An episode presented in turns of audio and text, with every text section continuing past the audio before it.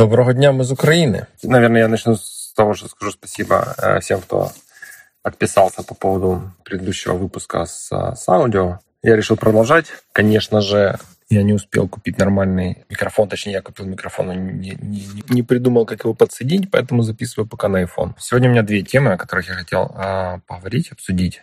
Первая – это аналитика. Мы сегодня опубликовали э, большую аналитику, длинную, с множеством графиком и цифр, текста на английском языке о том, что, как выглядит украинский рынок IT-рекрутинга во время войны. А, как раз мы не, не, не подгадывали, но так получилось. Вот публиковали сегодня, ровно месяц с начала войны.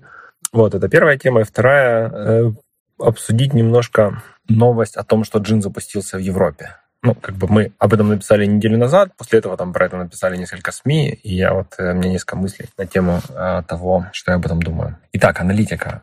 Ну, аналитику, во-первых, мы делаем на английском языке. Это второй пост. Первый был в конце декабря. А второй пост э, в этом блоге, новом блоге Джина, Gini Analytics на Substack. Он на английском языке для того, чтобы привлекать э, зарубежную аудиторию, да, англоговорящую и работодателей прежде всего. Если честно, пока она там совсем небольшая, в основном, ну, 90, наверное, 5% э, людей, которые читают этот блог наш, Джина, это ну, пользователи Джина, так или иначе компании, пользователи, кандидаты. Но как бы надо с чего-то надо начинать. Вот. И, э, ну, особенно сейчас, как бы, когда мы говорим, что мы тут в Европу собираемся выходить и делать европейскую платформу для поиска работы, то, ну, логично это делать на английском языке. Про аналитику я хотел сказать, я не буду про аналитику рассказывать, я хотел как бы коммент сказать на тему того, как важно, во-первых, иметь э, продукт, да, уникальный, это аналитика, пример такого продукта, который другому агентству рекрутинговому, либо там какой-то площадке, либо кому-то сайту сложно повторить, потому что у них нет таких же данных, как есть у нас. У них нет такого количества вакансий. Ну, если мы говорим там про украинские какие-то проекты, да, э, площадки. Если это агентство, например, у них просто, ну, наймов меньше, то есть как бы такой, такой вот уникальной базы данных о том, что реально происходит на рынке, какие вакансии, как себя ведут кандидаты. То есть мало кто им может сделать. То есть это мог сделать LinkedIn, ну, им это нафиг не нужно, да, наверное. Ну, и на каких-то других рынках могли бы сделать кто-то еще. Но на украинском рынке даже LinkedIn, наверное, менее, возможно, полная информация, чем у нас. Э, поэтому уникальный продукт, интересный, это типа база, да. Когда его нет, то очень сложно что-то вокруг этого городить, делать, продвигать контент, который никому не нужен, сложно. А был недавно твит Навала Равиканта, который там, как обычно, набрал там дофига просмотров и лайков, о том, что там, если вы не умеете в продукт, вы пытаетесь компенсировать это маркетингом, если вы не умеете в маркетинг, вы пытаетесь это компенсировать продажами. Типа такая цепочка. Смысл в том, что хороший продукт легче продвигать и продавать. Вот у вас есть хороший продукт. Ну, вот эта аналитика конкретно. То есть даже не берем джин как сервис поиска работы, а берем вот конкретно аналитику. Хороший продукт, мы его сделали, теперь его нужно продвигать. То есть это с этим у нас пока не очень. То есть даже вот ту прошлую аналитику, которую мы делали в декабре, я ее там постил в соцсети, я там просил каких-то знакомых наноинфлюенсеров или инфлюенсеров как-то ее попиарить, но так себе э, получилось. То есть там охват небольшой. Но мне кажется, она заслуживает лучшей судьбы. И вот сейчас по дефолту такая же ситуация, что кроме нас никто ее не пиарит, эту статью, ни как бы какого-то суперплана продвижения его, его нет. Будем это менять.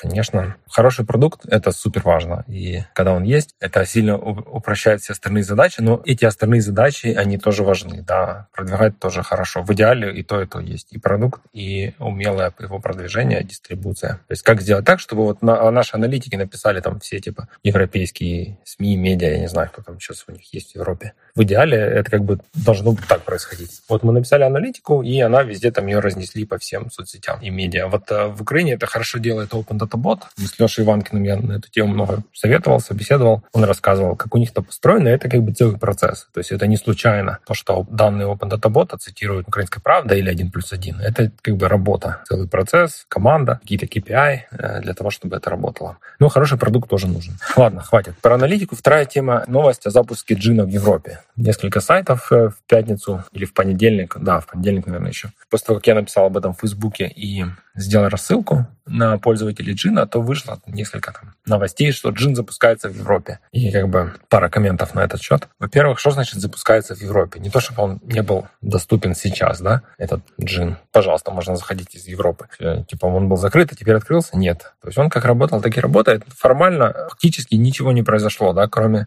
ну, на самом джине ничего не поменялось. Да, окей, мы там добавили пару фильтров сейчас, фильтр по странам, возможность сменить страны, но это такие типа фичи, которые мы там 2-3 дня делали. Сейчас там делаем локализацию, надеюсь, но, окей, это чуть больше времени, но это, это тоже какая-то не супер большое достижение. То есть, по сути, это была декларация. Да, то есть как бы декларация о намерениях, что мы собираемся идти в Европу, мы считаем, что украинский рынок будет интегрироваться с европейским рынком труда. И мы верим, что у нас, э, как у Джина, есть, как у площадки, есть шанс занять какое-то значимое место, там, быть лидером или одним из там, топовых сайтов в техническом рынке, да, IT вакансий в Европе. Вот, и, и мы это хотим сделать, потому что мы хотим восстановить Украину, там, да, или чтобы Украина была процветающей богатой страной. И как бы для этого нужны деньги, Сейчас пока на армию, потом на какие-то проекты более гуманитарные, но тем не менее. Как бы с одной стороны мы ничего там не сделали в продукте особо, но все равно я считаю очень важно, что мы сказали об этом. И сказали об этом сейчас. Вот, особенно вот прямо сейчас